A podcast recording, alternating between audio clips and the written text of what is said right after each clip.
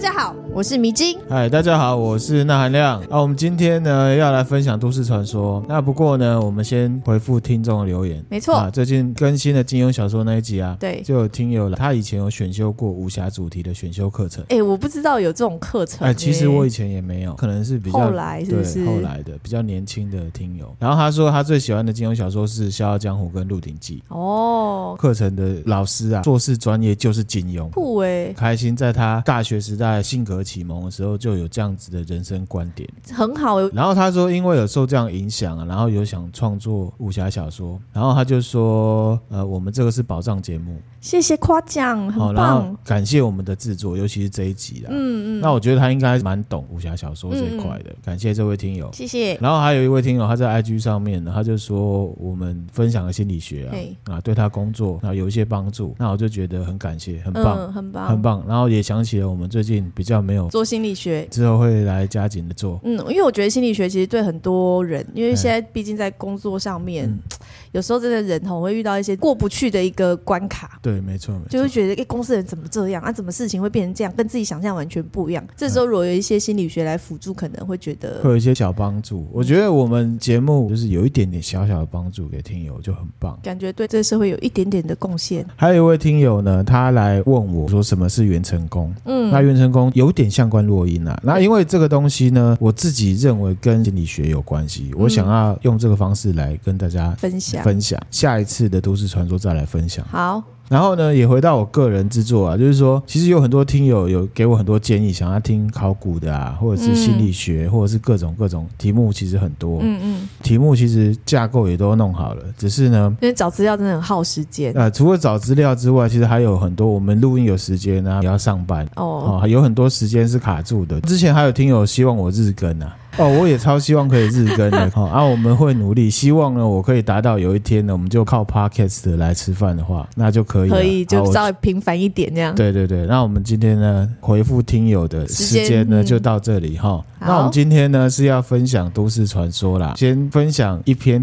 PTT 的文章给迷之音还有大家听听看哈。这个题目是呢，我与二十五熟女庙。二十五熟女庙哦，讲一下他的正文内容哈，好，他说他之前上过一个身心灵课程，嗯然后呢，老师就给他一个喷瓶啊，就是有一个瓶子可以喷水的那个，嗯，啊，然后呢，老师就跟他说可以喷出高讯息场的水，啊，嗯就可以成为某一种能量。然后呢，老师跟他说可以净化虚空法界的无形众生，增加福报。好、重点是增加福报。嗯，老师就跟他说，这个世界是一个幻想，是一个梦境。然后呢，问他说，你敢不敢去一些鬼屋净化这些无形的众生呢？这样子。嗯然后呢，他找了高雄有哪一些知名的灵异景点，嗯不过有一些不能进去，嗯啊，有一些呢范围太大，嗯好、然后他就找到了一个净化的景点，就是二十五熟女庙。嗯，这二十五熟女庙，等一下我们会来分享哈、好，他第一次去呢是住在旗津的旅馆，本来是晚上要去净化，嗯可是呢晚上那个地方都没有人，嗯，他就想说，他如果晚上去那边，别人会觉得怪怪，做贼心虚，有没 有？好然后呢，他就隔天呢六点多就去了，带了两罐老师给他的喷瓶呢，对着人家的坟墓去喷，嗯哈，喷完之后呢，他就想说帮助一些像他一样的曾经为工作所苦的众生嗯来净化。然后喷完之后呢，别人来遛狗啊，人家还问他说你你来这里干嘛对？觉得他行为很怪怪异这样。然后他就说没有啊，我是游客，我是来散步。嗯这个工作就完成了嘛。嗯然后不久之后呢，公司就通知他说调职位。据内部的人讲，哈，他的那个工作是一个良缺。哦，哦然后很多工厂的人都希望呢，可以调到那边去养老。哦，很多公司的人想要知道他为什么会掉到那个缺，嗯他自己也不知道，说是上面开会决定的，而且他保证不是他提出要求的。嗯，然后呢，他就觉得说这样的事情，就是因为他去度化了众生，好这样子神呢，哦你觉得很神哈、哦？讲到目前为止，好，然后他说他第二次又去带了三个喷瓶，可能想要喷完直升营运长之类的 哈。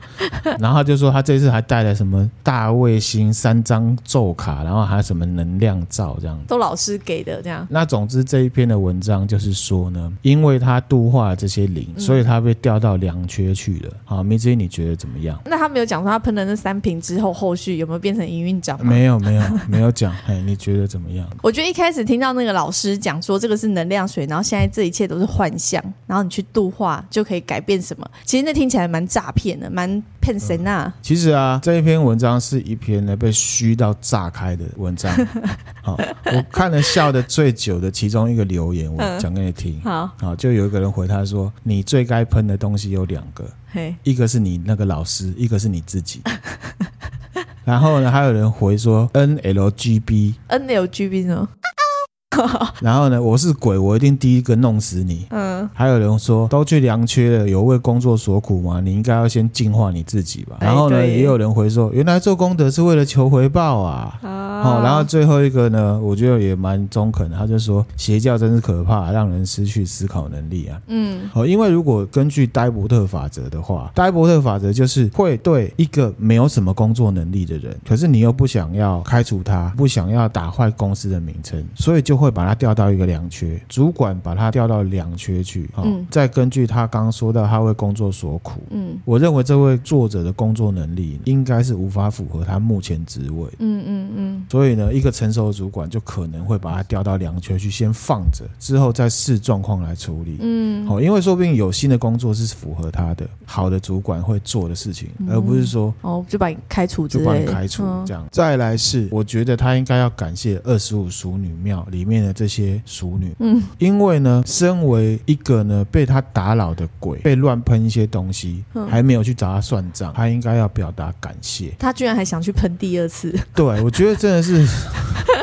为了回报做功德，也不会有什么好处啦。我自己觉得，哦嗯如果呢去坟墓喷水就可以升迁加薪的话，嗯台北的第二公墓应该都是人啊，我也会去很热喷闹。这事情就是讲到说，人其实真的很容易。被骗啊，是不是？为什么人家会来骗你？你知道吗？如果我是骗子，我会嗯先观察谁好骗，嗯，就是说我会对所有人都讲同样的话，看谁上钩。看谁反应最大。我现在想想，那篇文章应该蛮像是叶配的啦，是不是？是要推广那个叶配吗？我觉得能量很傻哎、其实这文章的重点啊，对我来讲是二十五淑女墓。嗯嗯，二十五淑女墓位于高雄的旗津啊。那为什么叫二十五淑女公墓？就是在西元一九七三年的九月三号的时候，一艘呢从旗津开往前镇的一个民营渡轮啊，叫做高中六号。嗯，它在航行的时候，因为超载，哦，再加上机器故障了，然后嗯翻覆沉没，造成了二十五个乘客罹难。嗯这二十五个女生全部都是年轻女生，嗯她们是要去前镇高雄加工出口区工作。啊，年纪最低的就十六岁而已哇，塞，当时法定最低的劳动年龄就十六岁。嗯以前的台湾民间信仰里面，其实现在也是啊，嗯就是说单身未嫁的女生是不能列入自家祖坟跟祖先牌位的。哦对哦，之前有分享对过。那一般就会采用冥婚或者是设立庙嗯啊，或者是像我们之前讲那个朱秀华那个也是嗯啊，他就设了一个碑或者是庙，这些他们女生有所依归啦。经过了高雄市政府跟家属还有地方一些有利人士的协调，把他们呢合葬，嗯然后就变成二十五淑女墓。嗯，那二十五淑女墓这事情出来之后，盖好之后就很多灵异传闻，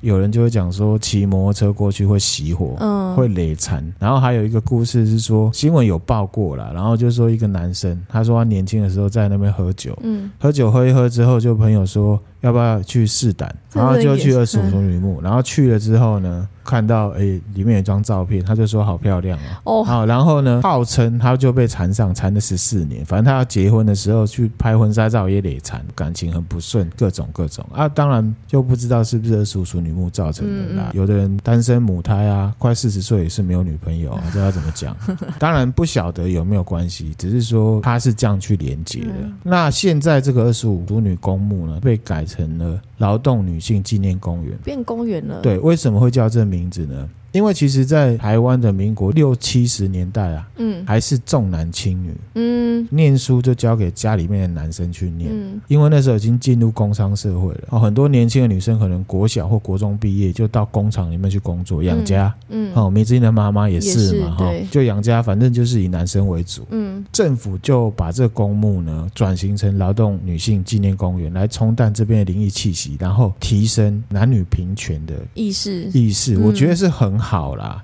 其实啊，我在 PDD 上面有看到另外一个人写文章，嗯哦，他自己是觉得在这边传各种都市传说很缺德。哦，这个我是同意的。嗯为什么？因为呢，他认为会引来一大堆人来探险，或者是有所求的人。哦哦，他说呢，他跟其中一位罹难者的家属有聊过，嗯他们去公墓看，嗯然后呢，家属就看到他们家的那个墓上面呢有一些贡品，嗯就是一些廉价的化妆品啊、梳子之类的。哦，然后呢，家属马上就很生气，把它收掉。嗯你知道为什么吗？那我家属就说这些人哦是来求名牌的。嗯他说哦，这些墓碑之前就有换过，嗯为什么？因为原本的这个墓碑都有照片。嗯这些求名牌的人求了之后，共估回来就破坏墓碑，啊然后看到照片就把照片里面的眼睛挖掉哇塞，这不是之类的。不对，怕遭天谴哦，怎么可以做这种事情？对啊这跟我之前分享那个都市传说是一样的，嗯神像的事情。嗯所以呢，他就觉得说，传统都市传说其实会对家属造成很多的影响。嗯那如果你真的觉得那边怪怪的，骑摩托车熄火，他就赶快牵走啊，去看一下你嗯，的是不摩是托车，火星塞什么的，或者是你的中央电脑马达坏掉了。嗯也不一定跟那有关系，嗯那也不敢说没有啦。看到墓碑不要乱讲话，这是常识对。那所以整体来看呢，不论有没有鬼啦，我觉得还是人比鬼可怕。对，没错，那本质上这就是一场公安意外。嗯建议大家还是不要用探险或者是有所求的态度去打扰王者。嗯那我们今天呢，就是要聊一些关于女性的都市传说。哦，米子，你知道还愿吗？还愿我知道啊，还愿是什么？如果你有去跟神明，或者是反正就是跟某个神秘力量祈求许愿，对，那如果你愿望达成，你就是要去还愿，对啊，没错哈。然后做到你当初许愿的时候立下的承诺。啊，对，就是这样子哈。嗯除了这个之外呢，还愿也是一款由台湾的独立工作室啊赤足游戏嗯嗯所开发的一款游戏。还愿也很有名嘛，对，好，前一阵子轩然大波，嗯，好，哦因为呢，小熊维尼的服嘛，哦好，你有看过吧？这个有啊，知道它是怎么回事吗？好，这个图我会分享给大家。嗯其实这个章啊，它是用隶书写习近平、小熊维尼。蛮狠是，然后这个部分就在中国呢引起了轩然大波，嗯造成了呢官方啊对一些游戏版号的紧缩、封锁国际平台上 Steam 啊或者是隔离，这个就是人治社会。好，那我们怕离题太远了哦对不起这一个还愿呢，它故事就是在讲主角的家人因为误信邪教然后发生的事嗯情。那这故事的叙事能力也是很强，我们真的要鼓掌哈。外国的直播主边哭边玩，边哭边玩哦，真的，他玩哭是什么？一开始是因为吓，太恐怖，啊，气氛营造的很好。嗯后来哭是因为它的剧情触动人心，啊，他就边哭边玩啊，所以也推荐给大家。嗯啊，因为这款游戏它完全是体验故事解谜，它没有嗯嗯操作上的难度啦。哈。嗯那重点来了哦，故事里面呢、啊讲的邪教是因为呢主角爸爸嗯哦他拜了一个神叫做慈姑观音，嗯，慈姑观音是谁？不知啊，道给你哎，看一下照片，这个是游戏里面的慈姑观音，制作方是没有特别解释。嗯不过我们有一些脉络，刚刚看得出来，因为这个游戏啊是在元宵节上市的，嗯然后再考虑到谐音，之前呢有分享过日本有厕所里的花子，嗯那其实在中国也有类似的神明。我们之前讲过，中国很注重祭祀，厕所也会拜神，对不对嗯对？汉人民间信仰里面就有厕所神这东西，嗯这个厕所神叫子姑，哦，子姑所以呢慈姑观音。哦，是取对谐音，对耶，那子姑它在民俗上面又叫做侧姑、七姑、戚继光的戚、毛姑、茅厕的毛、毛，嗯坑姑、坑三姑娘、屎坑三姑这些名字，它的来历呢有三种。嗯第一个呢是西汉初年的时候，汉高祖刘邦啊，他有个原配叫吕后，刘邦还没有当皇帝的时候就娶的老婆，哦，陪他打天下。那功成名就之后呢，刘邦就开始知道皇帝要娶什么，要娶很多老婆嘛。 ，say，对，然后他就有一个妃子叫戚夫人，嗯哦，戚继光的戚，不是戚先生的那个戚哦，哈。那刘邦称帝之后呢，就有了这个戚夫人。可是呢，刘邦的太子他是封给吕后生的儿子，叫嗯刘盈。可是呢，刘邦就看这个刘盈啊，看他公公反应差，生性软弱，也不勇敢。哦你，跟他讲什么，他会可能 rain 不够吧，就会累个这样子。然后呢，刘邦他这个儿子很不像自己，没有这种风范。嗯，相反的，欺负人生的小孩叫刘如意，刘如意，对，他就深得刘邦的喜爱，很聪明，反应也什么都很快，这样子。刘邦就觉得刘如意这个小孩比较像自己，嗯嗯，所以他想要去废太子。想要换他就对，那这时候吕后就很紧张啊，嗯他就去找张良，汉朝的宰相，哦，也是一个很厉害的人，好、之后有机会再分享。好，那张良呢，建议吕后呢去找四个人，史称呢商山四号。那这四个人是秦始皇时代啊七十个博士官里面的其中四个，哦，哦就是呢德性很好，然后呢、嗯又念很多书的读书人。嗯张良就教吕后说，你要呢请刘盈呢礼遇这四个读书人。那在《史记》的刘侯世家里面就有写到，有一天刘邦他平定内乱回来，虽然不喜欢，可是还是太子嘛，还是自己他就儿子召见太子说，啊，嗯现在宫中有什么事情？嗯，出现的时候，就看到太子后面跟着这四个商山四嗯号。其实刘邦是很看不起这个太子啊，因为你就公公嗯嘛，就看不起你嘛，反正就把太子当成透明人，反正看到后面四个人。嗯嗯，他就问这四个人说：“我多次召请诸公啊，诸公避而不见，今诸公何以随我而相处？”哦他，就说：“我之前都找你们找不来，到，你们都不想来，嗯怎么会又现在跟着我的儿子、嗯这样子？然后呢，这个商山四号就说啊啊，应该是派一个代表讲的啦，不然四个人讲太有气势了哈。而且还有异口同声，也对太难了，他就说，陛下轻视世人，动辄训斥责骂，臣等不愿受辱，逃密深山。听闻太子仁孝，恭敬爱事，天下人莫不引颈乐为太子效力，故臣等前来啊，听得懂吗？听得懂哎，这个我听得懂哎嘿，而且这个人完全是在帮这个太子背书哎，对，没错、啊，超给力的，然后刘邦看了这个状况之后，打消废太子的念头。为什么？因为他从太子的身上看到自己缺点。刘邦本身不是什么读书人，嗯，嗯嗯他看不起读书人，虽然主观的不喜欢，可他也知道这是一个缺点。嗯嗯好，所以他在对方的身上呢，补足了自己的缺点的感觉。嗯，哎所以他就维持刘盈当太子果然是个贵人呢。啊！你你是说谁？我觉得张良良比较厉害、啊，我说张。良是刘盈的贵人，对啊，，所以张良真的很高，嗯因为他从旁边看得出刘邦的缺点。嗯啊，因为刘邦都会说读书不好啦，嗯你看我不读书，我们做皇帝。嗯后来呢，刘盈就在刘邦死后成为皇帝，真的接位、就是汉惠帝。那恐怖的事情就要来了，嗯，吕后呢成为皇太后之后，权力升级嘛，秋了，求了她要报仇。哦，在《史记》呢，《吕太后本纪》里面呢，嗯就有写到这个汉高祖啊，很宠幸戚夫人，其实吕后就一直很嫉妒她，而且皇太后的位置差点滚瓦给我们哎，扛差点被抢走，好、所以呢，汉高祖刘邦死掉之后，吕后就找了戚夫人来，嗯，断戚夫人手足，去眼灰耳，食饮阴药，居侧中，人称人质。听起来好可怕哦好，意思就是说呢，他把戚夫人找来，嘿，把她的四肢砍掉，耳朵灌东西进去，让她聋掉。哦，是灌进去，有灰耳是灌进去，对，用药灌进她的喉咙，破坏她的声带，让她不能讲话。然后去眼睛嘛，挖眼睛，眼睛是挖或不挖都可以，因为后面他这个就变成一种刑罚了。哦呃，因为呢，你把它弄得那么惨的时候，他其实会很悲惨的瞪着你，哎那你好可看怕了会，你看了会很受不了， 所以有的会挖，有的不会挖，最后就把戚夫人啊丢到厕所，哦嗯然后呢任其死去。这个字啊，字典查就是猪的意思。嗯因为它就像一条猪一样丢在那里，嗯然后声音又很奇怪，嗯，然后又没有哎呦耳朵，好残忍哦，对啊，那人质后来就变成是一种呢，跟凌迟不分高下的酷刑。其实凌迟我们之前有分享过嗯了哈、那人质就是这样，所以呢才会讲说子姑她又叫七姑，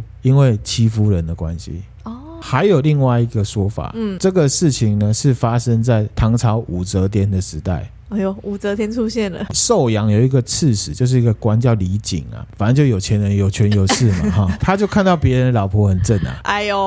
好、哎呦然后他就，把对方的丈夫给杀了。嗯杀掉之后就把他纳妾，嗯纳妾之后对他很宠幸。然后呢，这个李景呢的原配呢就看得很嫉妒嗯，啊，就在呢正月十五，也就是元宵节的时候，把他杀死在厕所里面。这个女生呢后来就被人家叫做子姑。嗯嗯他死后呢会显灵，未卜先知的能力就成为民间呢在伏击啊伏会击问世的，就是党基啦哦哈。伏击呢会问的神明，这两种说法就在地方上渐渐的融合，融合之后呢就变成一种地方习俗。嗯好，这样的说法呢，在中国的民间信仰里面算是蛮普遍的。嗯哦，汉朝吕后的事情发生之后，一直到宋朝就存在这样子的东西哈、像是在魏晋南北朝的时候，有一本书叫做《荆楚岁时记》，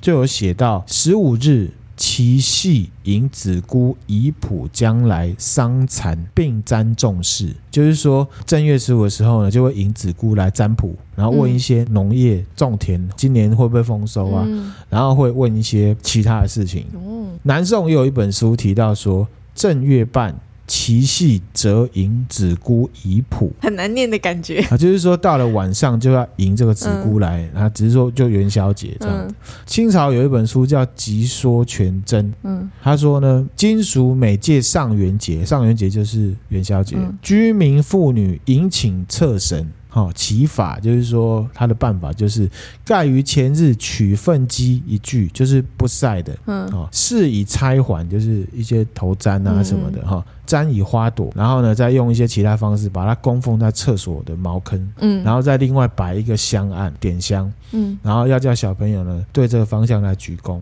一直到民国也都还有。有一个画家叫马劲峰。嗯他的家乡是在山东，元宵节的时候呢，去拿竹椅来放在养猪场放迎接子姑，哎嗯所以他就写诗，写说：“竹以台来少女衣，朱兰坐场李如仪。前程请得子姑字，不问修旧问岁时。嗯就是问一些今年啊丰收啊或怎么样的事情。嗯那这事实上就是在祭拜一个被残杀、可能会含有怨恨的女人的灵魂。嗯，哦，有点像是碟仙的概念，有没有像？有啊，其实蛮像的哈、马劲峰的诗里面啊，有提到竹椅嘛，主语。嗯这样的习俗呢，传到中华文化圈的南方嗯，啊，比方说福福建、建。广东、嗯台湾嗯就有这样的习俗。只不过召唤子姑的时间呢，从元宵节变成中秋节，哦，变中秋节哦。对，那就变成子姑或者是什么。咿呀沟。咿呀沟，没错，这个应该就有听过了吧？好，我对们在电影《中邪》里面就有出现过。好，咿呀沟这个是台湾、广东会有的。可是咿呀沟我是看中邪才知道的，我以前没听过。哦，其实有啦，哦有咿呀沟哈。我要强调哈，其实咿呀沟就是一个透过椅子招来鬼魂来问事情，真的嗯就像碟仙，嗯而且可能更危险。嗯哦，嗯真的不要乱玩这东西哈、嗯非常危险。那我在维基上面有看到，广东有一句俗语嗯，叫做“屎坑三姑，一请难送哦哟，疫情难”，就受。你很容易把它请来，请来可是你可能你要送走它，可能会很麻烦、嗯嗯哦，因为它是灵魂，对你也不认识它。对。那这样子的习俗最明显的就是在台湾的鹿港，哦，在鹿港哦。。对，不过他们叫拿钩。拿沟。。对，其实用竹篮来收容，然后祭哦拜女性的孤魂野鬼的习俗，确实是有的。嗯好，我假日跟那爸在吃饭的时候，才听他讲个故事。嗯。好、他就是有提到用篮子来收容，嗯这个呢，我们等一下再来讲。好好在鹿港的故事就不太一样。嗯拿钩的出身跟刚刚讲的戚夫人或者是小三嗯啊、是不一样的。哦，以前有一对父母早逝的兄妹啊，嗯相依为命。嗯。然后呢，这个兄长成家之后啊，太太很不喜欢这个妹妹，啊然后哼用尽各种办法凌虐这个年幼的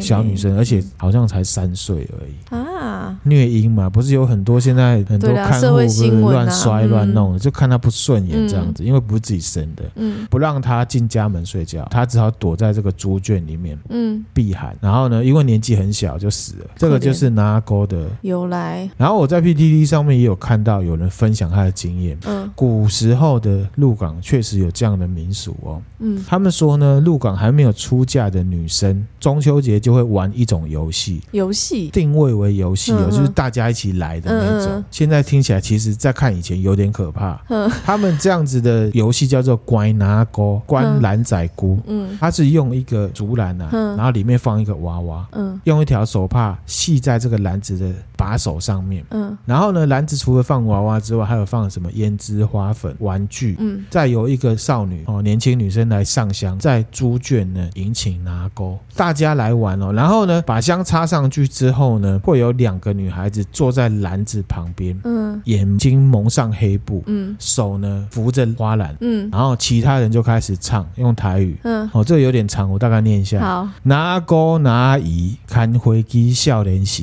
现时也袂嫁。今年姑啊才三岁，三岁姑来坐土，四岁子来坐椅，坐椅听讲分明，分温听清茶清果子，食槟榔乌喙齿，槟榔心老叶丁，好食无分因，分阮三姑娘啊正是亲，亲老亲亲豆丁，豆丁白扑扑，小路通奈何。奈何好景济，也有花，也有粉，也有胭脂点水唇。白衫乌领塔，乌金塔万里，万里塔手牌，紧紧吹，紧紧到，行到温姑桥，骹也摇，手也摇，行到六骹庄，骹也酸，手也酸，行到花园花就芳。行到酒店面就红，低调讲扫手婆，带阮三姑娘啊来投。这样子念完之后呢，嗯上面的女生就会上身，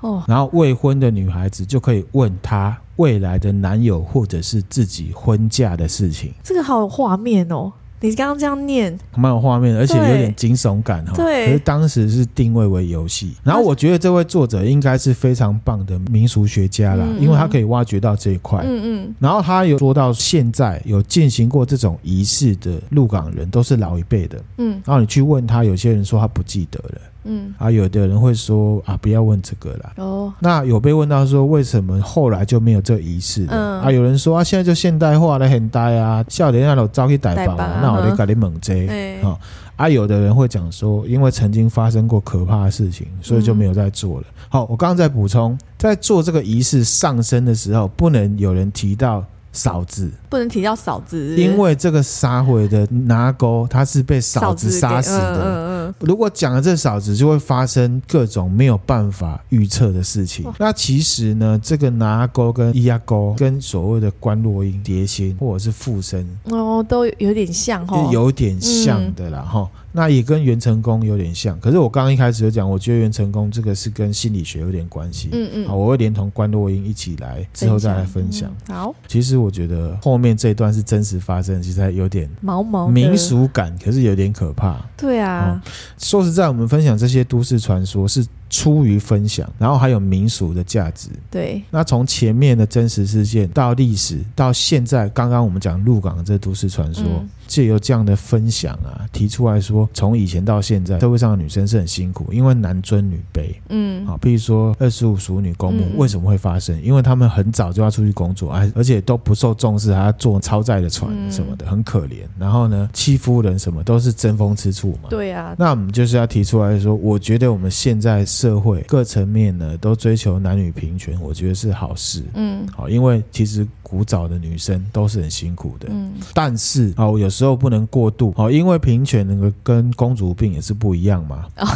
对不对？哦对男生耶对嘛哈，嗯不一样嘛哈，男生跟女生应该要互相尊重，嗯，这才是呢平权平的权本质嘛对哈，不是说男生把女生当奴隶，或者是女生把男生当工具人，嗯这边我没有冒犯的意思哦，我看到网络上很多女孩子都会自称本宫嘛，嗯好像有一种男女平权、女生的权利上来的感觉。嗯可是其实呢，依照我对古代宫廷历史的了解，嗯，其实呢，这是一句非常男权至上的词。确实，好，为什么？因为其实我们看很多的宫斗剧，就知道里面的女生呢斗来斗去，嗯，对不对？很可怕，说到底呢，其实没有皇帝这个极大化男权的沙文主义象征，皇帝这个象征的话，女生之间根本不用斗，对啊，没错，因为他们原则上就是要透过斗争来取得皇帝的认可，然后呢，为的是什么？取得权力嘛。嗯从字面上或者是政治上就可以知道了，嗯，皇后会自称本宫嘛？对，没有皇帝就没有皇后，嗯，也就没有什么本不本宫的问题了。很一针见血，好，所以嗯我个人呢，我绝对不是一个女权主义者，嗯我甚至有点害怕极端的女权主义者。嗯但是我认为呢，我是一个算是尊重女性的人，哦，嗯这应该可以问迷之音啊。对啦，所以真的，如果你是女生，注重你自己的女性权益的话，建议不要再用这种种重现、再现极度沙文主义的词汇，也就是“本宫”的这个词。嗯啊，不过呢，也有可能是我自己认真过头了。哦嗯大家有可能是从一种好流玩行语的角度来使用。嗯，好、不过呢，大家还是可以想一下，想一下啦嗯哈、这名字有什么想法？女权主义就是就是不要无限上纲啦，就是我有觉时得候女权、男权都一样、啊。嗯，对啦，就是很多事情，就是大家在提倡的时候，就是都不要无限上纲，对，还是嗯对啊要哈合理的范围，要看到原本想要这么做的一个目的的，是就什么这叫什么初心呐？对就是不要初心那个太不要过头走歪了，对这，样嗯子哈。现在很多都是很容易走歪啊很，容易走歪哈。好，我们再来补充一个哈，讲到女权呢、前一阵子不是有在进行这个已经通过了吧，通奸除罪化啊，哼，好像通过了，通对嗯过了，哈、这个字面上啊，大家都会有点误会，嗯好像说呢在鼓励男生外遇。嗯好、嗯，让小三呢 横行。可是事实上呢，我有朋友，他有认识律师朋友。嗯，这个律师朋友说呢，他接触的这种通奸，就是原配去告小三的告这嗯小个，三跟丈夫通奸的这件事情，有百分之七十啊，嗯大概在半年后呢，原配呢会撤回对自己先生的告诉，就是原谅自己的先生了，嗯可是会继续坚持对小三来提告。嗯其实啊，我们从上面我们刚刚一开始分享的欺负人人质这故事，一直到伊阿沟，嗯我们就可以知道，其实所谓的外遇，或者是所谓的失宠、争宠嗯这种斗争，造成的死亡，或者是各种什么泼死啊，然后让他很丢脸，嗯，受苦的都是女人，对，这中间没有半个男人因此而受罪。对很不合理，对，但其实问题的本质，除了小三之外，最核心的问题是在男人身上，没错，因为进行这件事情是一个巴掌拍不响没的。错，真的，所以除罪化的目的还是要回到以前的有一首歌怎么歌？ 《女人何苦为难女人》哦真的 耶。因为大部分的问题都是在男人身上。没有这个男人，这两个女人就不会斗起来了。没，错，哈、这个男人不要去接受人家的勾引。嗯，有一些主观的会觉得是小三来勾引他嘛，嗯男生也会说我没有去爬他，是他自己贴过来的。那你不要接受就好啊啦。，对哈，所以其实问题的核心是在男生身上对。现在的社会呢，我们也可以看到，骂渣男骂的最用力的永远是女生。嗯，可是到最后，最先原谅这些渣男的，都还是你们这些女生。文青哥啊，是我个人觉得最敏锐的社会观察家。好、他说呢，渣男呢就像麦当劳，嗯不营养，但是很好吃。好麦当劳是很好吃，没错 啦。那我们今天分享的都市传说就是这个啊、嗯我们之前是分享日本的娃娃，然后反映一些啊日本的社会状况嗯啊。嗯今天讲到的是台湾的嗯都市传说，然后反映台湾的一些状况。嗯分享给大家，然后呢，我们接下来同场加映我们头号粉丝指定的人面鱼。然后，哎，那你不是要讲那霸故事？你要你的面语讲完再讲那好，霸，啊我还们是讲我讲一下那爸的故事好好了。好那爸呢，好，他昨天跟我吃饭的时候，他就提到他以前年轻的时候的故事。嗯那爸本来就台北人啊，嗯好，他以前呢，大概二十几岁的时候呢，他在一家印刷厂里面工作，嗯然后呢，有一个同事跟他讲了一件事情。嗯好，他同事呢有一个家人在呢一家豆花店打工。嗯，先跟大家分享哈、哦，我爸是三年级生，二十几岁是民国五十几年的事50几情年的时候。嗯然后呢，他这个朋友讲的他的亲戚大概是民国四十几年的事情。嗯嗯嗯就是说呢，在现在新北市的泸州，嗯有一对夫妻呢，嗯他们是做豆花的，而且他们的豆花是手工做的。嗯，好、以前四十几年代都是手工那种手工古早味豆的花，嗯，那他们呢会大概凌晨一两点就会起来起来做豆忙花。嗯然后以前的房子是旧的，哎，四十年代的时候，房子后面都还会有古井，哦，那么哇，现还会在有的古人应该井，很然难想后呢象，有那个帮谱，嗯，而且是用手压的。嗯好，那种我有看过，乡下可能都还有。嗯夫妻俩就忙着在做豆花，嗯做一做，这个女生啊，她有阴阳眼，嗯在的厨房做豆花，她就看到房子后面在古井旁边呢有一个女生，嗯好嗯，而且有一半夜一两点的时有候，一个女生，而且重点是为什么看得出来是她是女生？嗯白色的洋装，嗯可是没有头。呃她看了就很害怕，嗯跟她老公讲。可是她老公是一个铁齿的人，她没有看到，好眼见为凭的人，她就说啊，你卖多少欧北贡 T K， ，T K 了嗯欧北贡。然后后来呢，其实在做的时候都一直有看到，嗯她终于受不了，就跟她老公讲说，啊、真的有一个人，我真的不敢，我们不要再做豆花了，好不好？就是会很害怕这样子。嗯后来他们就争论了一阵子，就是老婆想要证明给她老公，嗯说在古井旁边真的有站了一个没有头的女生，嗯，没有头其实蛮可怕的。然后他们其实也没有办法，嗯所以呢，他们就只好试说，我们明天这个时间不要做豆花，我们来拜他。然后烧香的时候，这女生就说：“哎呀，我们是穷苦人家，嗯不要这样吓我。”拜的时候，她就说：“哎呀，如果你是没有地方去的话，那我们呢准备一个篮子。”你就收容在这个篮子里面，以后来供奉。那、你们嗯不要吓我。那如果呢，你愿意的话呢，啊，我们拜你，那你也保佑我们呢，豆花的这个生意可以很好。拜完之后，她老公就看见了。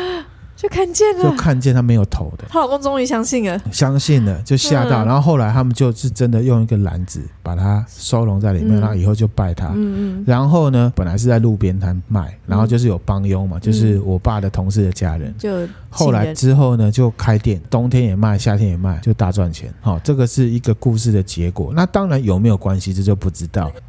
好，那我们呢，同场加映呢，来分享一下呢，头号粉丝指定的什么呢？人面鱼嗯啊，对，人面鱼哈、那那其实人面鱼呢，也是七八零年代蛮有名的一个都市传说啦。嗯对，没错，是我小时候听过的。那这个人面鱼现在呢也是一样，对比较年轻的人来说呢，就是《红衣小女孩》第二集，哎，对，然后它是跟蓝潭水怪的传说结合起来的。嗯，以前在传的时候也是被结合起来，没有错。哦，哎，因为呢，有人说那个鱼啊，不是会讲话吗？。对，有人就说啊，那个一定是哦从蓝潭游过来的。哦，有这个说法。有这个说法，然后就拍成电影了。嗯嗯，那一样，我们要回到以前，那我们来分享一下呢最原本的版本。好，那这个都市传说呢，我先讲一下，它有几个特点是很符合都市传说的特质的。哦，啊，第一个呢，它跟我们的日常生活相关，息息相关、还因为哦。吃鱼嘛。对，台湾人最爱吃鱼了。对，第二个呢是听到都市传说的人啊，都认为有义务要告诉自己的亲朋好友，有问题的东西不要吃。嗯，第三个呢是说往外传的阶段呢，有的人会觉得很可怕，然后呢就会把这样子的事情说成是自己遇到的，或者是自己身边的人遇到的。会，对，会吗哈嗯，就是也会为了方便转述嘛，没有没有对讲说朋友的姐姐的弟弟的什么的什么的什么，啊然后牵就哦太变亲远了，人，对亲人的话就会觉统得称哇，好像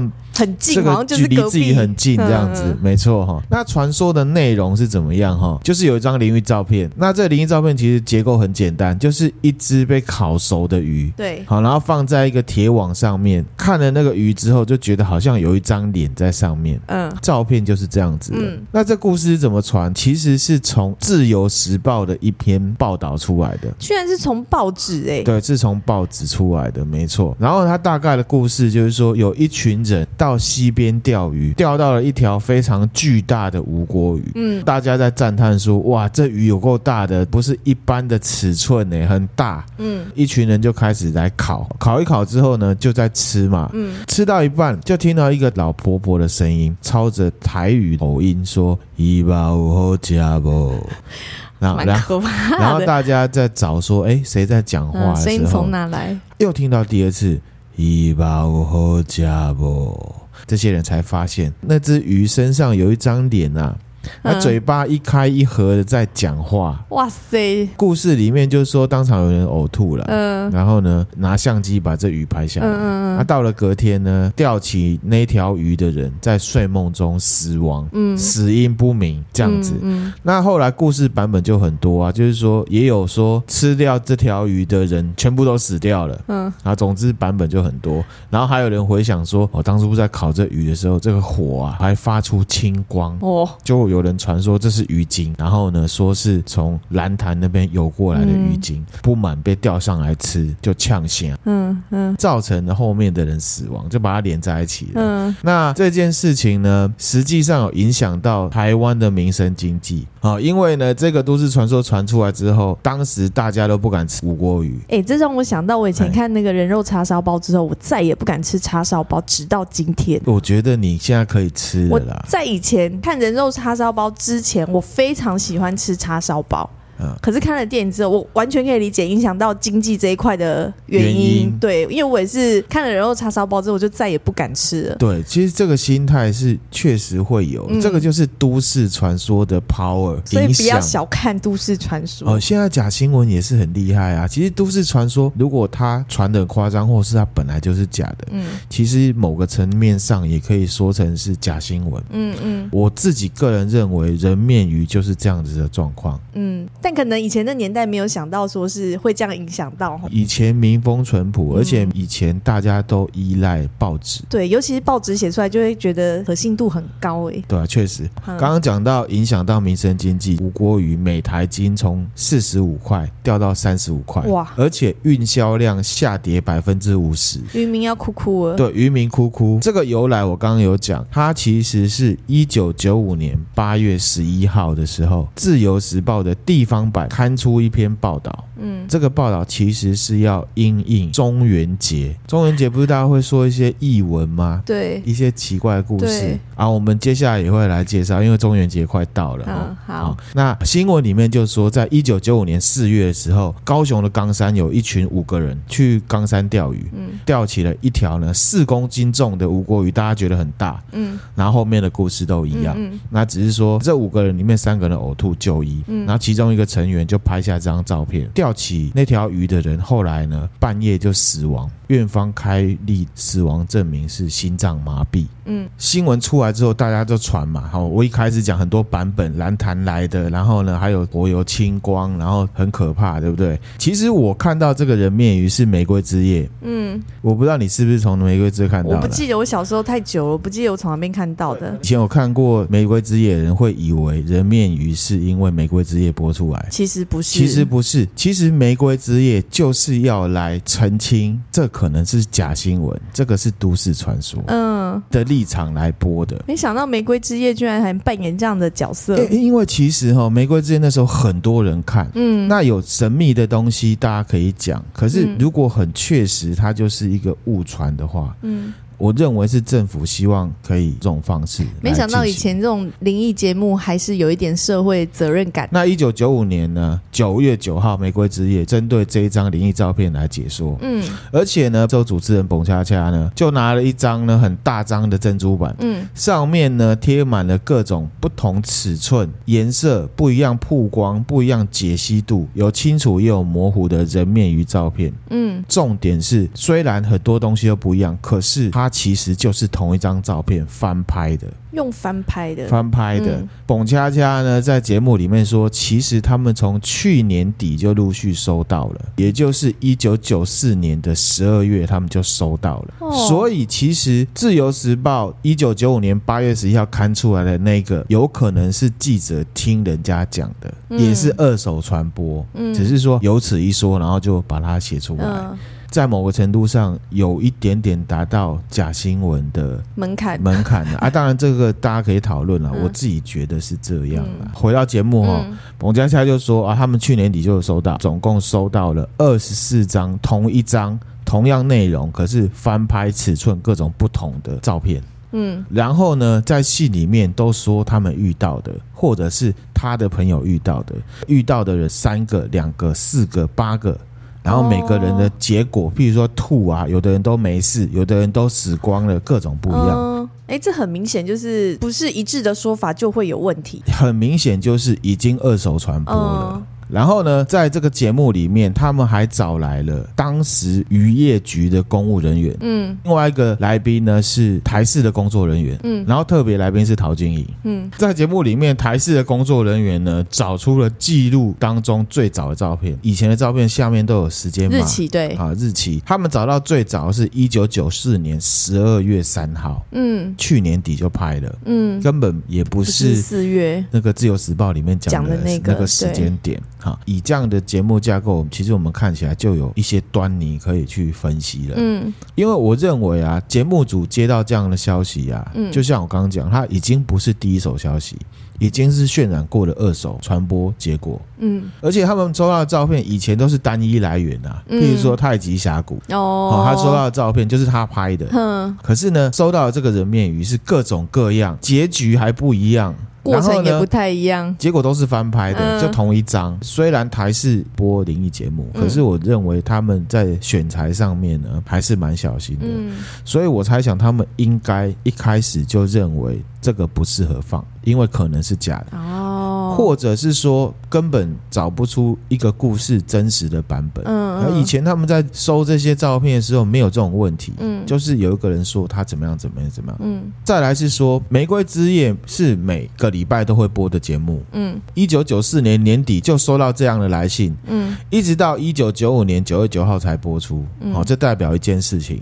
节目组其实一开始就判断这个素材不适合播出，所以他们根本就没有挑这个东西。嗯一九九五年九月九号才播这集，其实就是要来澄清，这是一个讹传，嗯，这不是都市传说。就想到以前的人，他们也是蛮用心哦。以前的嗯翻拍还不像我们现在手机这样子翻拍，然后就可以传电子档，他还要真的拿相机出来拍。然后回到节目，他是怎么样来澄清这件事情？嗯一开始呢，台视的工作人员就针对故事里面讲到的说，钓到一条很大条的鱼，嗯好鱼精的这件事情，嗯他洗了等比例照片来对照哦。他说呢，照片里面鱼下面有烤肉网，哎然后还有一张呢报纸。嗯那时候报纸的尺寸就是三十乘以四十公分，嗯所以他洗出来之后有没有还拿报纸来比对，你看这个就是一比一一样的的，好一比一之后就可以看得出来鱼的比例尺是有多大。嗯旁边公务人员就分析这条鱼的大小，嗯好、其实蛮一般的，就一公斤 多，也不到两台斤，不是特别大，就是一般而已。对，就一般的。嗯所以呢，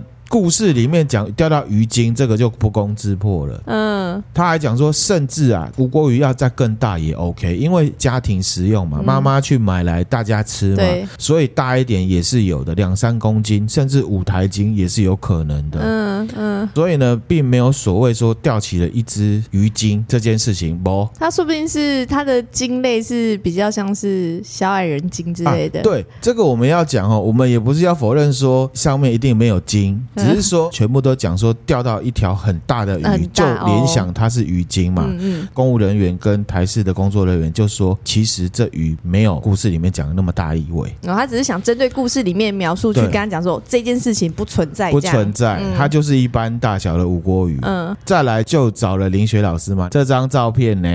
有没有？那个人呃，应该有七成到八成，只要是照片来，他都会说这是灵异照片。对可是这张照片，他就说这张照片呢没有灵，只是一张 呢一般的照片哈，只是刚好长得像而已。嗯， 然后他说他自己也收到这张照片，他自己也收到，因为他是零学，而且那时候玫瑰之夜他常很上，红大家都会可能就给他拿给他照片的人说啊，这个照片你看完之后你要洗一张给别人，以免遭受厄运。结合了幸哦幸运运性性，，所以会有二十几张的原因，是因为可能大家都有接收到这个讯息，所以才会变二十几张。。对，其实也有可能，哦对对对，哦，如果有结合幸运性，那可能因为因为以前的人就很洗吃来这一洗去，套啊，对，有可能是这样子。嗯，对他可能是自己不想要，就是。啊，就是传出去，嗯然后呢因，为他就是说是幸运性嘛，不洗的话我可能会遭殃。那我对啊，然后他就不行啊传给所有人看， 对全台湾人都看到，我也觉得是蛮恶毒的啊、我跟你讲，我觉得创造这个都市传说人真的很要求吗？眼光放很远，嗯、就也是说他有只啦。是唬烂一下，结果就被人家当真，嗯然后就越滚越大。嗯嗯，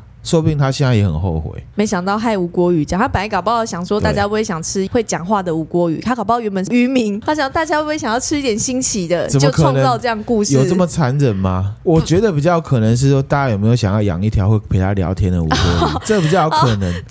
有可能啊？好我觉得你这说法比较好，对原本是吃 的，后来变成宠物，宠物可以卖比较贵。对对不对有道理，然后会聊天，这一只你觉得可爱，看多少钱你想买，或者是它聪明，它可以跟你聊天文地理，或者是有的跟你聊音乐，有的跟你聊历史，历史啊，也有可以的聊都市传或者是说，有人跟你聊一些失恋的东西啊，聊你失恋心了，事 对，有哦有可能，有有可能道理，有道理，太傻了，哪有可能有这种事情啦？啊就没想到弄巧成拙，对，好，那我们回来哈，好他继续讲。那林雪老师就说这不是这没有灵，真没有灵，然后摄影大师我们就要仔细看，因为他其实蛮科学的。嗯嗯这个人我觉得也是蛮欣赏的。嗯开始他就说这张照片呢已经翻拍很多次，都失真了，没错。然后呢，他还说呢，其实摄影学里面有一种视觉习惯的说法，就很像是我之前传给米之音的照片，就是说 BBC 记者拍到一张海浪打到岸边激起来，然后呢拍起来就很像一个男生的脸，嗯，好、那就是刚好而已。对，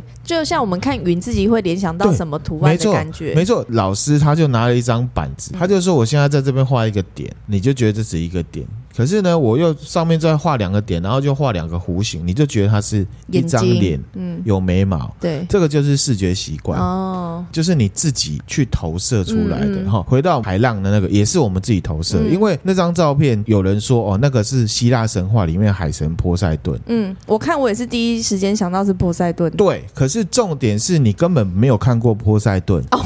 你也不知道波塞顿是谁，甚至波塞顿存不存在都不知道，都不知道。可是因为你知道这件事情，所以你看到影像，你就会自己去投为射，它添加意义，那它就变波塞顿了。嗯人面鱼也差不多是这种概念啦。嗯，可以理解啦，啊可以，理解了哈。现在我们对这样的照片已经都很习惯了嘛。嗯，譬如说，我们在网络上看到有人拍到云很像大便啊，真的很像；也有人拍到维尼，还有人拍到龙，好，更早还有人拍到观世音。都有，我们不知道它实际上是不是，可是我们现在通常都可以很释然的去看待这些照片。嗯，就是说长得很像而已，这对样，子，为什么呢？因为他们没有后续的故事。嗯，波塞顿的照片来讲，如果它后面引起海啸，造成很多人死亡，哦就会有后面故事了，那就会是一个都市传说。对耶，就是一个 sign，其实中间这个波塞顿也是你讲的嘛，嗯，然后海啸跟这个海浪有没有关系也不知道嘛。可是我们大家就会把它串起来，嗯，好，所以我们人的心灵是很会说故事的。就是要找一个合理的解释。，对，那回到刚刚讲的都市传说，第一个超大只的鱼已经没有了，嗯，第二个鱼说话。